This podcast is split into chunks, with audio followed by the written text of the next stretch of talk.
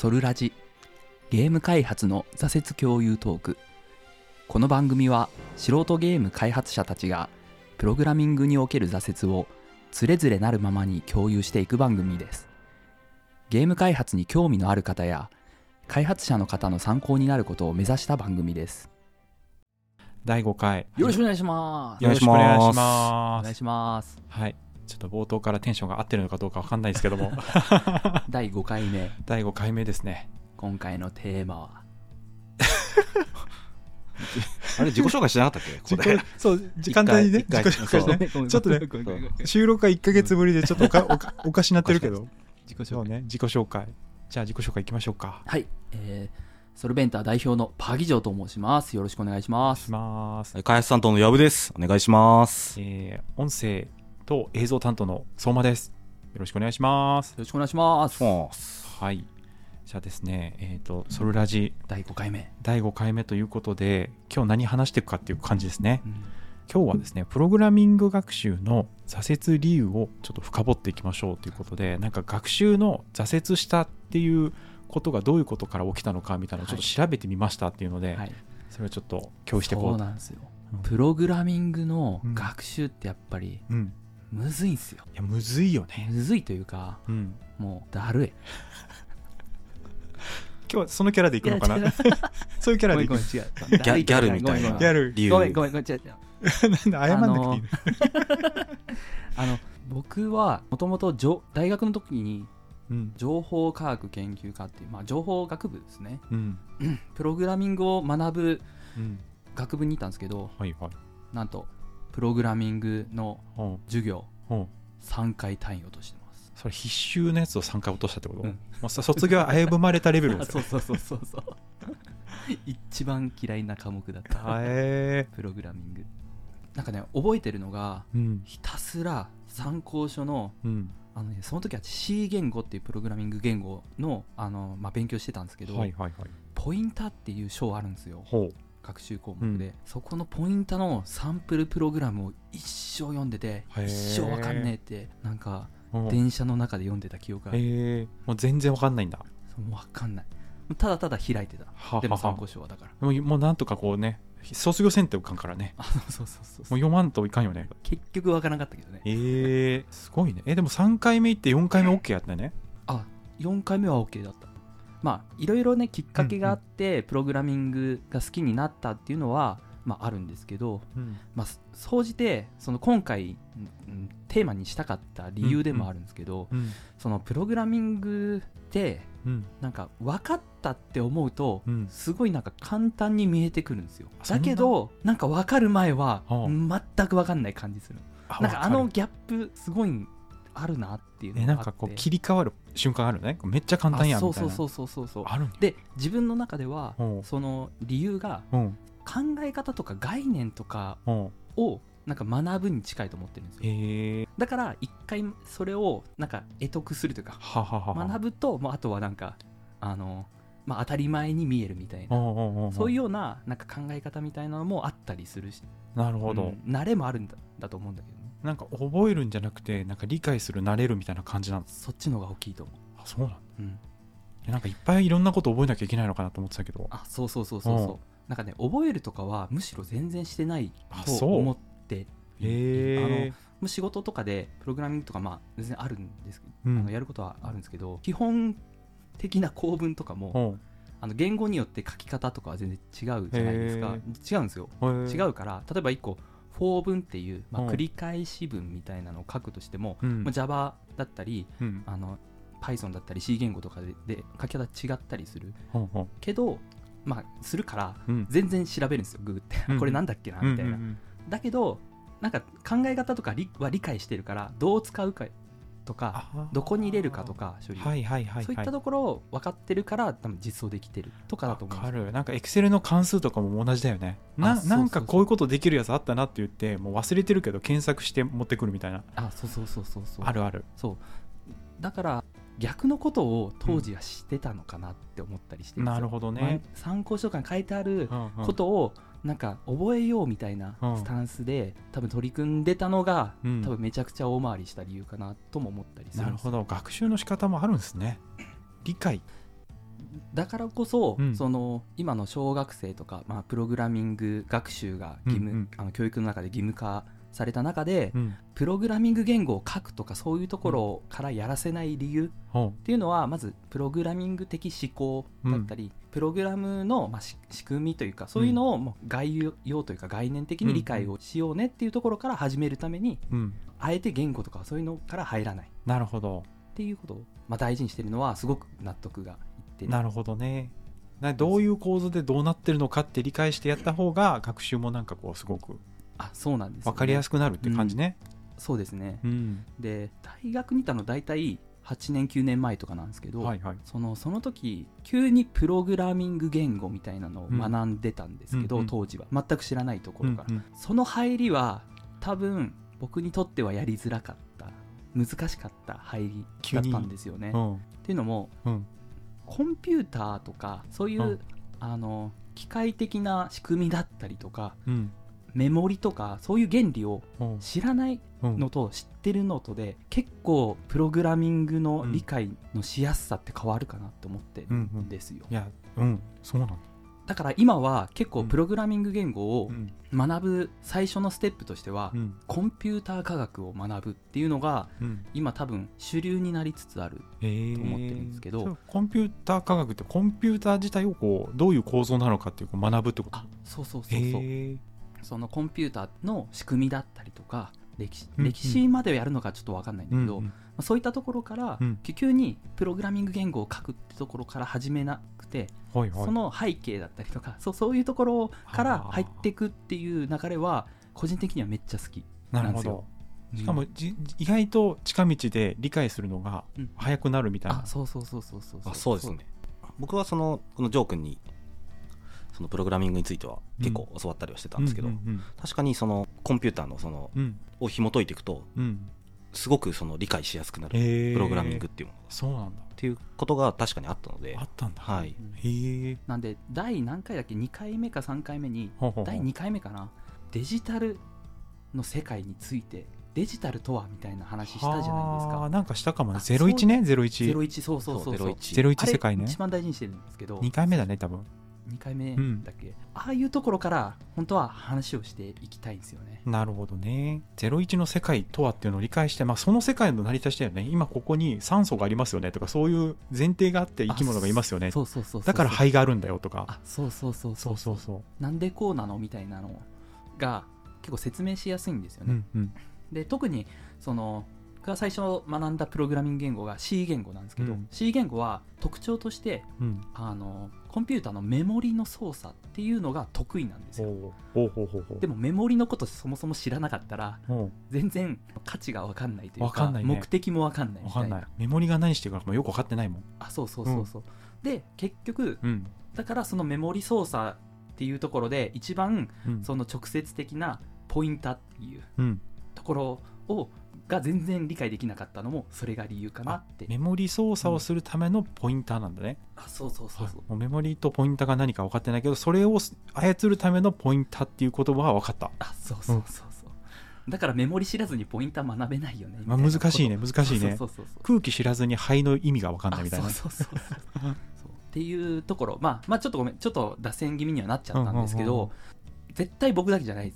と思うんですよ、うん、プログラミングの挫折、うん、で実際あの世の中的にはプログラミング学習の挫折率っていうのがもう きゅうじゅっパーセント で出てるんじゃん、はいはいはい、なんかあのとかだけどプログラミング学習のそのやってるスクールさんがアンケートとか取って出してたんですね。まあちょっとスクールさんがあるんでちょっと案件感あるんですけど、うん、きゅうじゅっパーセント にしたいっていう感じがあるのか分かんないですけど、ねうん、でもなんかそれぐらい本当に実際に取ってみたらいたっていうのはまあ事実。挫折とか、まあ、人それぞれ、ねうんうん、あの困ったことがありましたかって言ったら絶対何かしらあるし、あるあるあるその数値の信頼性とかいろいろあるけど、うんうんうん、とにかく、まあ、確かにあのまだまだプログラミングの学習っていうところはもっとやりやすくできたりとか分かりやすく、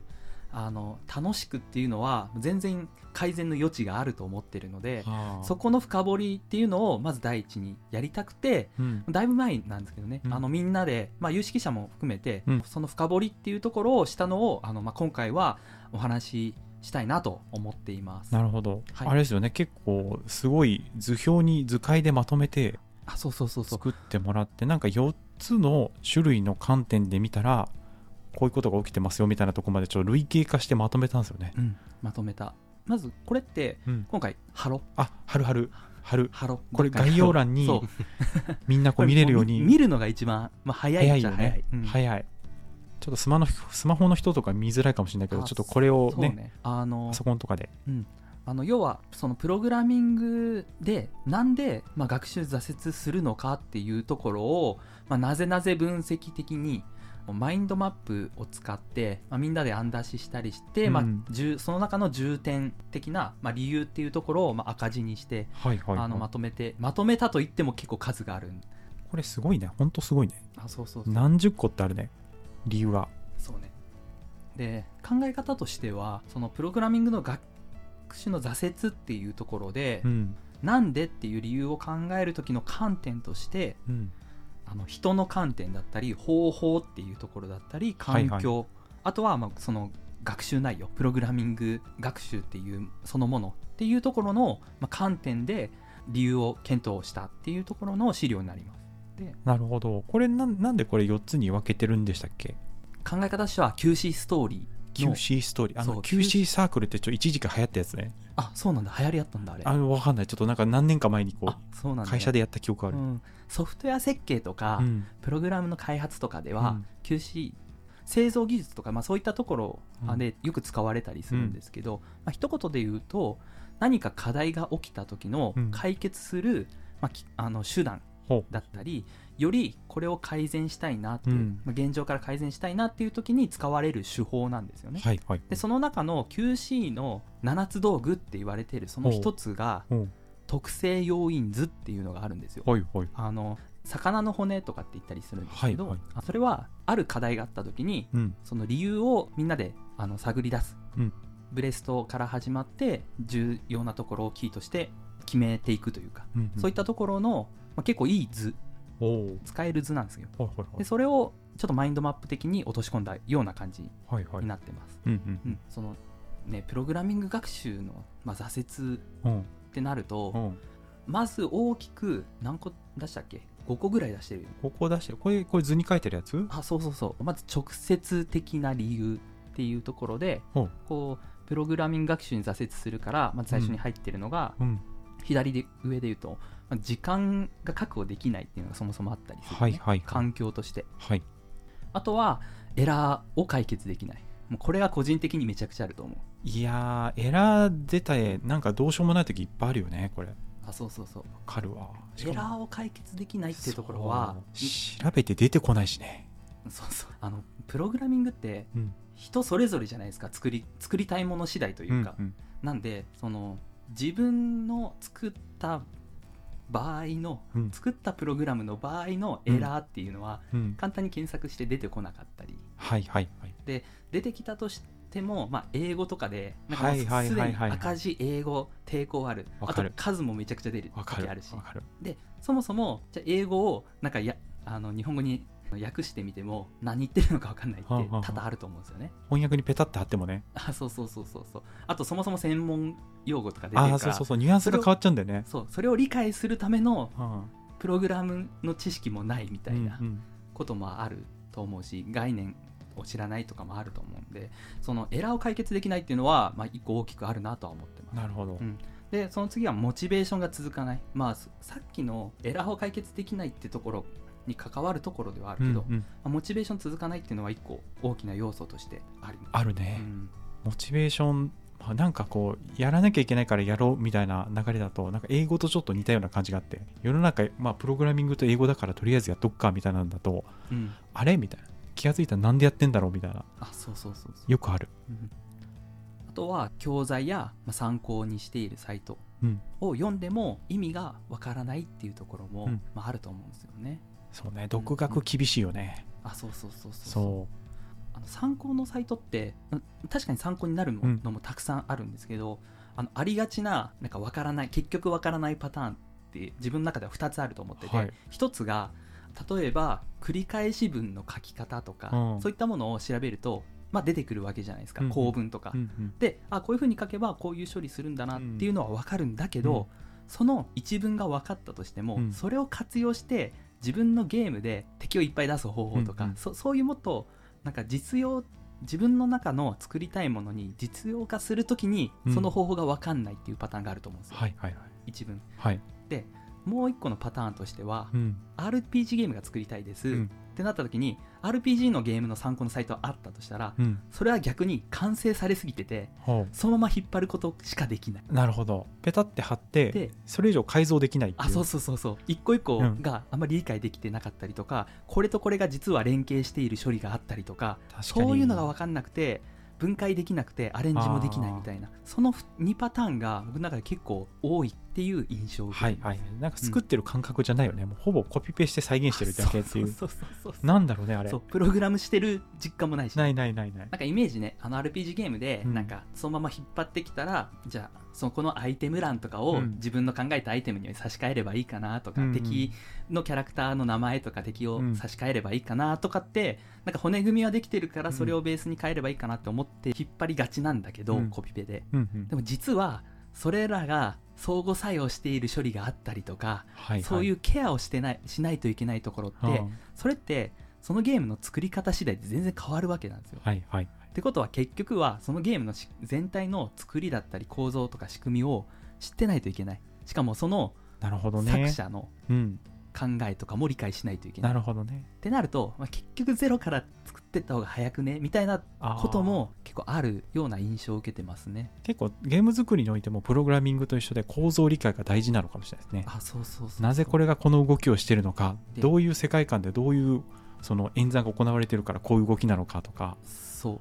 で、もっと言うとそれを自分で作るのが設計だ。なるほど。構造なんで、ね、その人はこういう考えでこういう構造で設計をしたんです。データのまとめ方とか使い方とか処理のタイミングとか、そうかそうか、こういう困ったことがあってこういう処理に変えてたりとか、いろんなストーリーの結果がサイトに載ってるだけなんですよ。なるほど。だから理由わかんないから、そうか、ただうまくいってるってことしかわかんないんですよ。そうかそうかそうか、うん、じゃあそのまま何かこうでちょっと変えようとすると、うん、難しいよね。 そ, その作者が多分途中で道の途中で、はいはい、なんか問題が起きてそれを対策した結果、うん、今の形になってるけど自分がアレンジ加えるとそれにちょっと戻るみたいな、文脈が変わっちゃうもんね。多分重力の話とかもまさにそれだと思っていて、あのその月に行った時にめっちゃジャンプできるけど、うん、なんかこう地球だと普通のジャンプしかできないみたいなのがあって、環境とかその、うん、どの星にいるんだみたいな理解がないと全く再現できないみたいな。そうそう、ちょっと力踏ん張ってジャンプすれば、うん、はちメートルぐらい飛ぶよって言われても分かんないわけです。分かんない。だいぶ今地球にいるから分かんないみたいな。そうそうそうそうそう。っていうところがあるから、だからそう、そこが難しいんですよね。その、うん、意外と出来上がったものを引っ張ってこれるのはすごく理解している人じゃないとできないんじゃないかなと思ってます。分かんないね。うん、これなんだっけ、モチベーションだっけ？あ、ごめん。えっとね、教材やサイト、参考サイトを読んでも意味が分からないか。そうだね、分かんないね。その文脈とか構造が理解できるようなものがないってことだね。あ、そうそうそうそう、枝葉しか見えてこない、うん、っていうのがありますね。あとはあのそう、学習の順番っていうのもなんか分かりづらいな。いや、分かんない。どこから何を勉強しているのかいまだに分かんない、ね、なんかよくあるのは、うん、プログラミングって最初変数から始めて、はいはい、なんか一番鬼門が最初のそれねっていう。あ、そうそうそう、変数だから始まって、あとは演算、その後は、はいはいはい、あの処理の分岐、はい、あとは繰り返しとか、はいはい、あのまあ、そこでほぼほぼプログラムの、ま、あのっていうものの大事なところは抑えてはいるんですけど、はい、そこの、はい、そう、俺個人的にはなんですけど、うん、関数とかから多分学んだ方が僕は好きなんです。そうなんだ、うん、なんでかっていうと、うん、プログラミングって何のために使うんですかっていうのも知らないところから始まるわけじゃないですか、プログラミングの学習者って。確かに。で な, な, なんでプログラミング学ぶんでしょうね。しかも国を挙げてこんなになんで頑張ってんでしょうね。あ、そうそうそうそう、まあ、よくあるのがプログラミングって、うん、あの自動化できるだったり、うん、処理が早いとか、うん、正確であるとか、うん、まあ、機械との相性もいいとか、いろいろあると思うんですけど、うん、あのそのメリットっていうのはね、うんうん、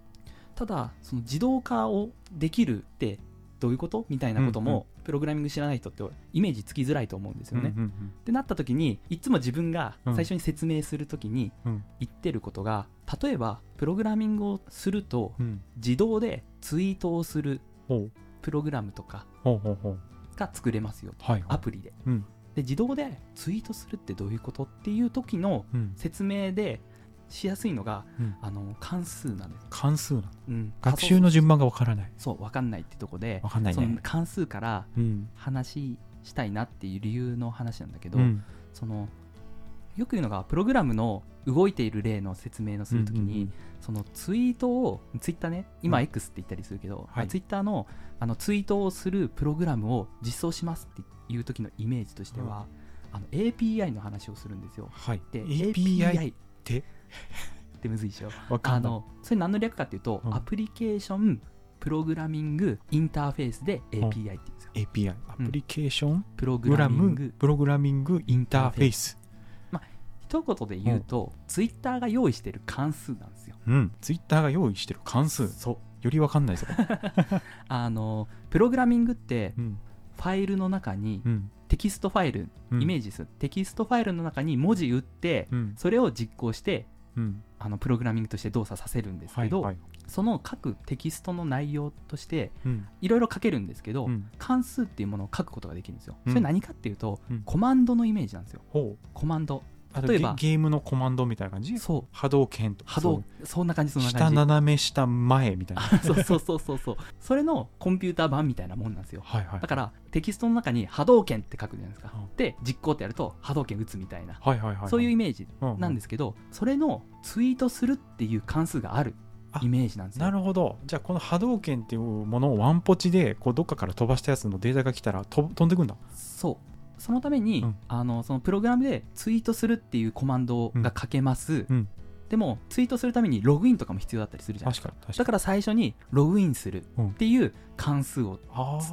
そういうコマンドを打ってログインする、その次は、えっと、そのログインする時の アイディー とパスワードを入力するっていうのを打ってツイートする。でもツイートする時もどんなツイートするっていうのがあって文字列打つじゃないですか。ああ今日はいい天気ですねってツイートするっていうコマンドを打つっていうことをやって書いて実行するんですよ。あ分かった。だからその超必殺技をあの、うん、アールツー エルツー とかでワンボタンでできるようなやつが エーピーアイ なんだ。あそうそうそう。で気をつけないといけないのは、うん、ツイートするって普通に書いコマンドを書いても、うん、ちゃんと、うんツイッター社が用意しているデータを使わないと実際にはツイートできないんですよ。はいはい、要はツイッター会社さんが用意しているコマンドっていうのをデータをインポートしてきて、要はインストールしてきて、そのそこに書いてあるコマンドを使わないといけない。あ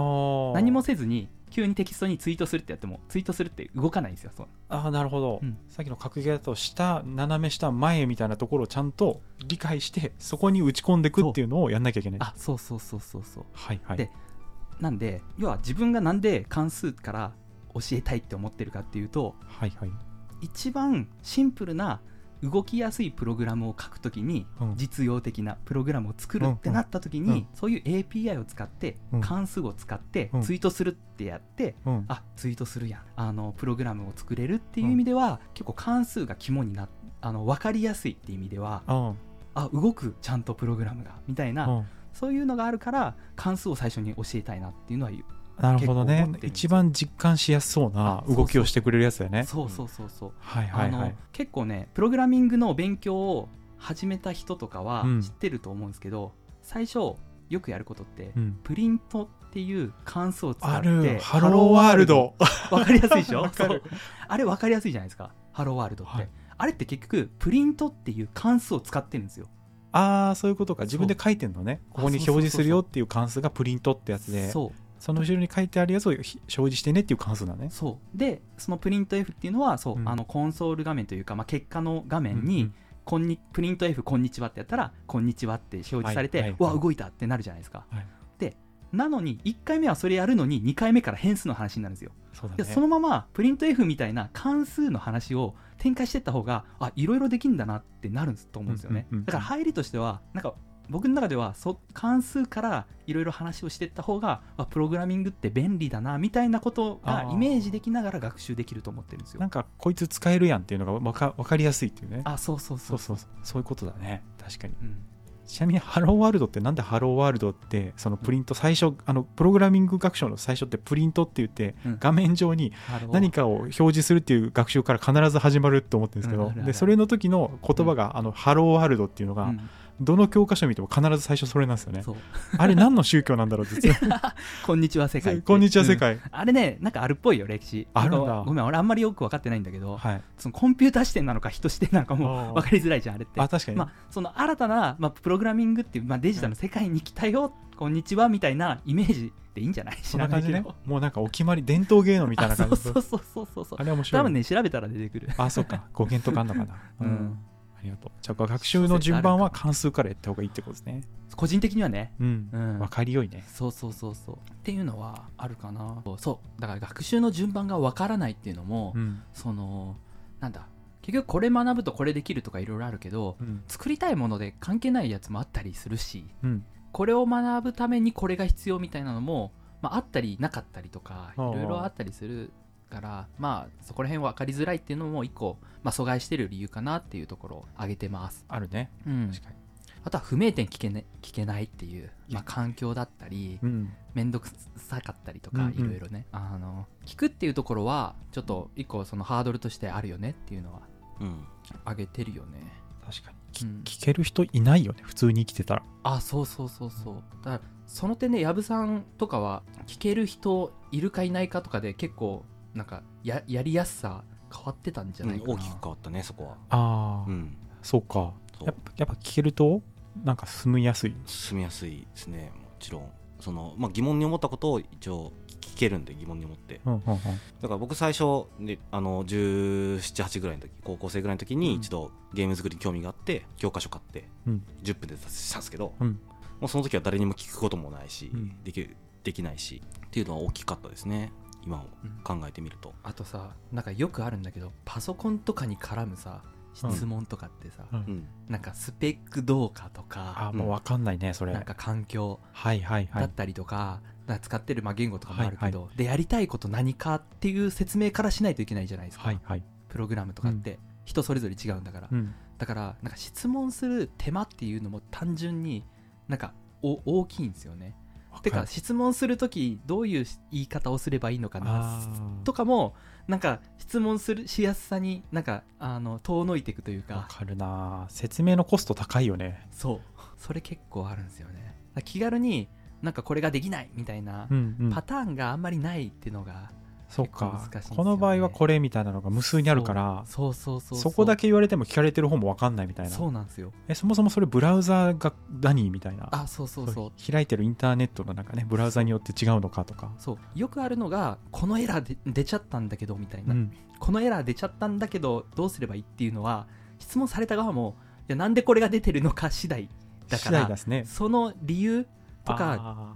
現状とかを知らないといけないからなるほどそのためにプログラム一回見せてってみたいな話もあったりとか。そうか聞けない不明点を聞けないっていうのは、うん、人っていう聞けないもあれば、うんまあ、分かってる上で何を説明していいのか分かんなくて聞けないっていうのもあって二重苦だねこれね。そうなんですよ。だから質問不明点を聞けないっていうところは、うん、なんか人っていう環境だけじゃない、うん、なんかいろいろあるねっていう話になったんですよ。前提の理解がまず難しい、うん、難しい何でエラーが起きてるのかそうでもしくはそれがいやむしろそれが分かってれば多分解決できるんだよね。あそうそうそうそうそこから一緒に考えてほしいってやつね。あとまた他にもあるのがエラーは出てないけど、うん、自分の意図したような動きをしない。はあだから自分の意図って何っていうところも聞かないといけない。ははは本当はどう動かせたいのでこういう風に現状は動いてるそのギャップみたいな、うん、プログラムはもう書いた通りにしか動かないんでそれがそうそうそうなるほど。いやこれでもねプログラミング学習の話してるようで意外と人生に全部転用できそう。なんかあ他にもそうそういう質問のしづらさとかそうそうそうそう仕事とかね。あそうだね何が分かんないのか分かりませんっていう、うん、よくある質問そうだよね。悩み相談とかも含めてね全部に使えそう、うん、そうだよねっていうところはまあありますよね。で他には、まあ、あとはその マ, マスターするまでの道のりが長いように見えるっていうところも挙げてる。最初の頃は特になんですけど、うん、これちょっとしたもの作ろうとしてるだけなのにめっちゃ時間かかるやんってなって、はいはい、まあ、もう絶対無理これじゃあいちねん以上かかるじゃん作りたいものみたいな感じになって、うんうん、挫折するパターンもあったりする。あそうね、うん、なんかすぐ作れないってなって逆にねこう心折れるというかそうイメージしづらいと思うんですよ。あの自分がプログラムできたできるようになったらこれはすごく早くできるようになるとか、うん、そういったものイメージできるわけないじゃないですか、うんうん、あのそもそも上手くなったことないんだから、うん、だからうわずっとこのペースなのかなっていう感じにもなっちゃうし、なるほどとか、実はそのいろいろあのスピードアップできるところがいろいろあったりするけど、うんうん、その要所っていうのも分からなかったりとかなんかあったりするから、道のりが長いように見えるっていう言い方をしてるんだけど、まあ、そういったところがまずあるかなと思って、まあちょっとねざっくり説明したつもりだったけど、結構長々といろいろと理由をまあ言った感じになるんですね。主要なななつのですね。あ、そうそうそう。ちょっと一個一個見ていくと、時間が確保できないっていうものと、うん、エラーが解決できないっていうところと、うん、教材や参考サイトを読んでも意味がわからないっていうところと、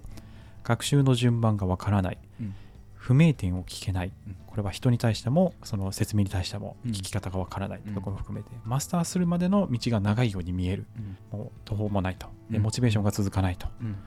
いうこのななつからどんどん派生して、そのななつの中でさらに細分化してどんな理由があるのかみたいなのを今図解にまとめてるっていう。そうなんですよ、うん、それをそこには重要な理由ではないと思って、これは、まあ、あるあるっていうか、まあ、あのそういうことは一つの多分表面化になされてるだけであって、うん、本当はその真意みたいなのが絶対あるから、うん、そういったところをこれからは一個一個その紐解きながら話していきたいなと、はいはい思っています。なるほど、うん、この中のこのあるあるの部分ちょっと話してこうみたいな。そうそうそうそう、はい、赤字で書いてるとこは特にね。そうで、矢部さんとかはどう、あのそのなんだ共感というか、はい、矢部さんの中でうわこれそうだったなとかなんかあったりする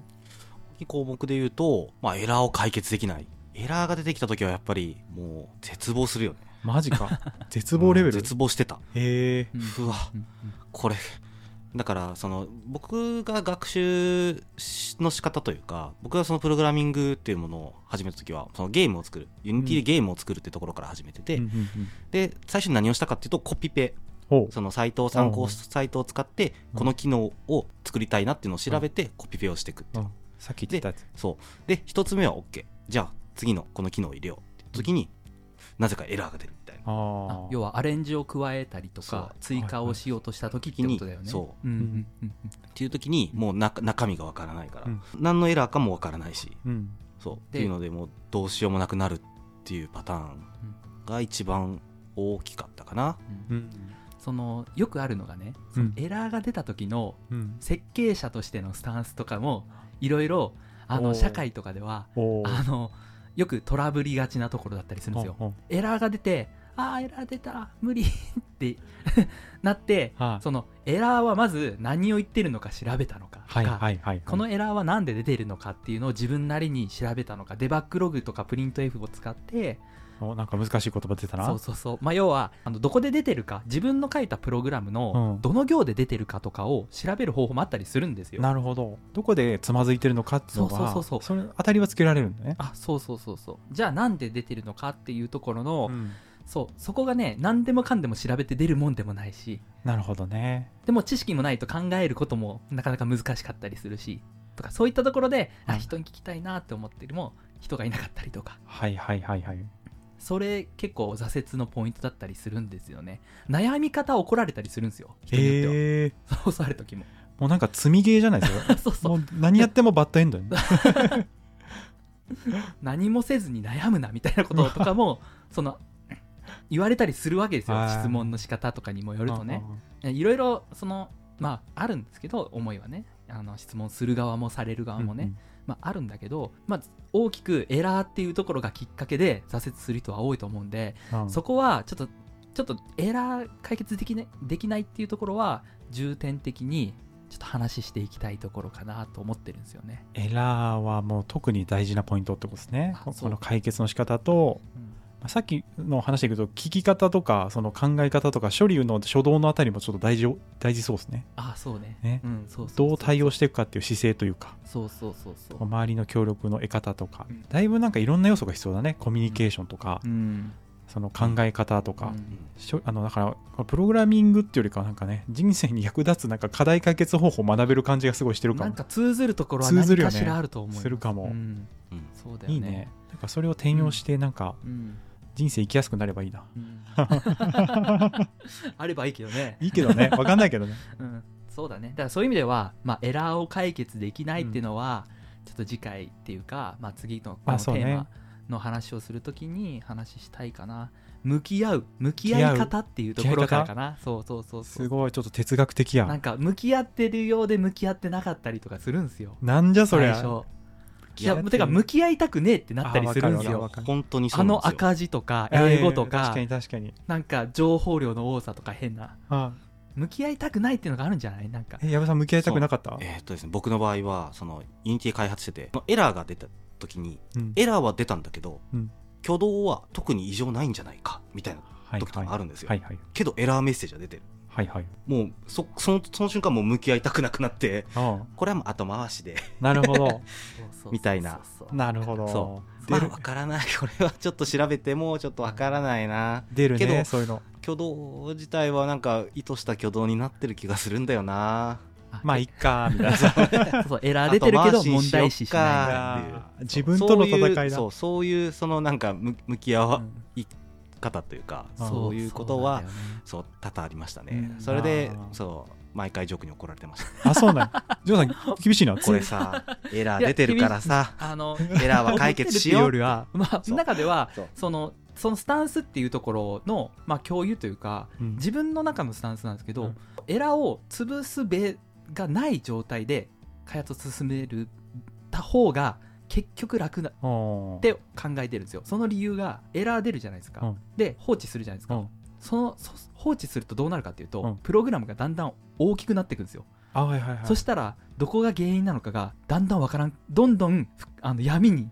深くなっていくんですよ。なるほど。だ放置がダメなんだね。そうなんよ。どんどん影響がでかくなっちゃう。あ、そうそうそう。だからエラーを、しかもその対策をするってなった時もいろんな箇所を対策しないといけないんですよ。そういうことか。影響範囲とかがすごい大事になってくるんですよ。そういうこと、そういうこと。プログラムは。ってなると、うん、一番難易度低い状態なんですよ。エラーが出た瞬間が。そうか。エラー解決の。火事で火が出た瞬間なわけ、うん、あ、そうそうそうそういうことそういうことそういうこと火がめちゃくちゃ、うん、もういろいろ燃え上がってから対処するより早いじゃないですか。そうだね。そうだから少なくともそのバージョンで出た時と出なかった時できれば、うんうんうん、もう保存して差分でなるべくなんか囲い込みとかもやりやすかったりとか、まあいろいろあるんですけどやり方は、うん、そうそうそうそう。そっか、その概念でいくとこのプログラミング学習の中のななつの自分がどこにつまずいてるのかっていうことをすぐに理解して火消しをするっていうのが学習を続けられることになんか続きそう。そうそうそうそうそうっていうのはあるんですよね、えー、じゃあこの辺ちょっともうちょっとなんか広げたいですね。そうだからこれもう、もう今さそういえばちらっと見たけどやっぱコンボになってんだよね。挫折する、エラーが出る、向き合いたくない、はい、向き合ったとしても聞ける人がいない、はいはいはい、もうそれだけでも や, やめられるもんね。もうトリプルコンボぐらいでこうそうそうそうそうモチベーションが続かなくなるねそうそうそう、ほんでモチベーション続かなくなって、マスターも道のな長いように見えるし、うん、参考サイトも参考にしづらいから。確かにもう格ゲーだったらフルフルの エイチピー がほぼ瀕死になってるもんねそうそうそうそうそうそう。だからね、本当はなんだけど参考サイトとか、うん、教材も本当は個人的には完成された一品だけを載せるんじゃなくて、うん、作り途中も含めてプログラムをこれを今回はこの機能実装するからこれ変わりましたみたいな、はいはい、そういう段階的なやつがもっと説明としてあると分かりやすいのになって思うサイトは、ね、結構個人的に思ったりするんですよ。ストーリーなんだね、文脈とか。そうあそうそうそう、ストーリー大事。ストーリー文脈なんだね、めっちゃ大事。その以前話したっけ、ソフトウェアって品質の話をするときに、うん、ソフトウェアの品質っていうのはどうやって評価するかっていうのは、うんもうある程度も決まってて、出来上がったもので品質高い低いかって測るよりも、うん、できるまでにどういう設計をどういうストーリーを踏んで作ったかっていうのがソフトウェア品質なんですよ、うん、何が言いたいかというと、そうできる過程が大事なんですよ。チェックした過程とか。なるほどね。そうそうそうそう、バグが起きませんこのソフトはって言い切ること絶対できないんですよ、うんうんはいはいはい、なんでかっていうとバグは出ませんって言った後に、はい、やったことないことやったらバグが出たらこれはバグが出るものなんですよ。だから言えることはこの時点でこれだけの確認をしたらバグは出ませんでしたっていう言い方しかできないんですよ。なるほど。品質の話はここまでねっていう。そういうこと。でしかも調査した範囲はここまでの範囲っていう、本当限定的なことを確認しながらしか進めない。そうなんですよ。保証できる範囲っていうところもすごい大事になってくるんで、うんうん、だからそのプロセスとかを含めてなんかその教育とか学習の中で見える化をした方が多分本当は分かりやすかったりするんじゃないかなって思ったりしてます。めっちゃ大事だわ、うん、本当そう、それ大事、めっちゃ大事すぎるわまあ会社の中のこの商品をなぜこれを作ってるのかとかも、うん、もう企業体の動きとかも全部それに通じそう、その文脈を理解していくんだったらこういう売り方だよねっていうのが自然とやっぱ分かるもんね、うんうん、それがプログラミングの構造理解とか、そうそうそう、ゲームの中の構造理解っていうのとなんか似たようなものがあるかも。そうなんですよ、ね、そうっていうのもあって、その一応その、まあ、ソルベンタで作ってるゲームっていうことだったり、うん、学習項目っていう観点で見ると、うん、このゲームをすると自分で アールピージー ゲームが作れるレベルのプログラミングっていうのは学習できますっていうところをあの掲げてるんですよ。で、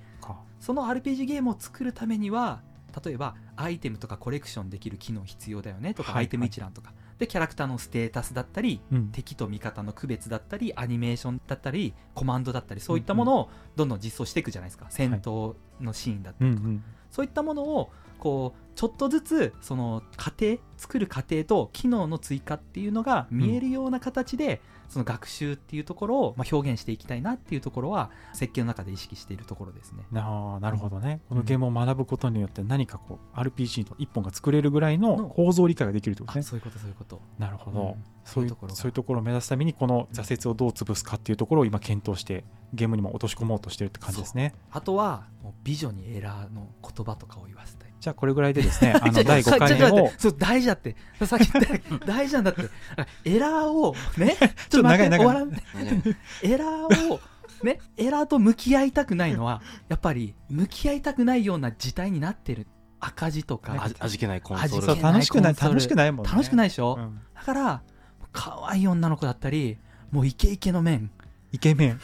イケイケの麺ってあのイケイケの麺ちょっと美味しそうだったもんね、流行りのラーメン屋みたいな感じだね多分。じゃあイケイケの麺とか、あの可愛い子がエラーの話をすごく分かりやすく、はいね、はいはい、話してくれるとかがやっぱ個人的にはね大事な機能なんだと思うんですよね。そうね、まあ、そういう機能も盛り込んでいきたいですね。そうですね、うん、はい、じゃあそろそろジョーさんに黙っていただくということでだいごかいめを終えていこうと思いますけど、あ、じゃあこの今日話したななつのプログラミング学習に関する挫折の図解っていうのはあの概要欄に入らせて、うんもらえますっていうところで、うん、ぜひこれを聞きながら、ね、冒頭に言った方がよかったかな、まあ、あ、そう、そうねっていうのと、あとこれはどんどん改版をしていきたい、はい、改変ね、改変をしていきたい、うん、そうそうそうそう、うん、あのバージョンアップしていきたい、うん、もうバージョンアップしていきたい、これそう、ね、あのこれで答えですっていうつもりはなくて、大事なのはこれをの深掘りを し, し続けること、そうね、うん、だからこれはね、これはずっと考え続けていきたい、はい、テーマ、皆さんからの声もいただきたいところですね。嬉しい、はい、まあまあ、そのためにうち、うちらもですね、僕たちもツイッターをやってますので、うん、えーと、ツイッターというか X、旧ツイッターで、うん、えー、SOLVENTER ソルベンターで検索していただければ僕たちのですね弱小 X ツイッターがおりますので、はい、そこで絡んでいただけると嬉しいなと思っております、はいはい、よろしくお願いします。お願いします、はいはい、じゃあ以上でだいごかいめですね、はい、ソルラジ置いていきたいと思います。ありがとうございました。ありがとうございました。ありがとうございました。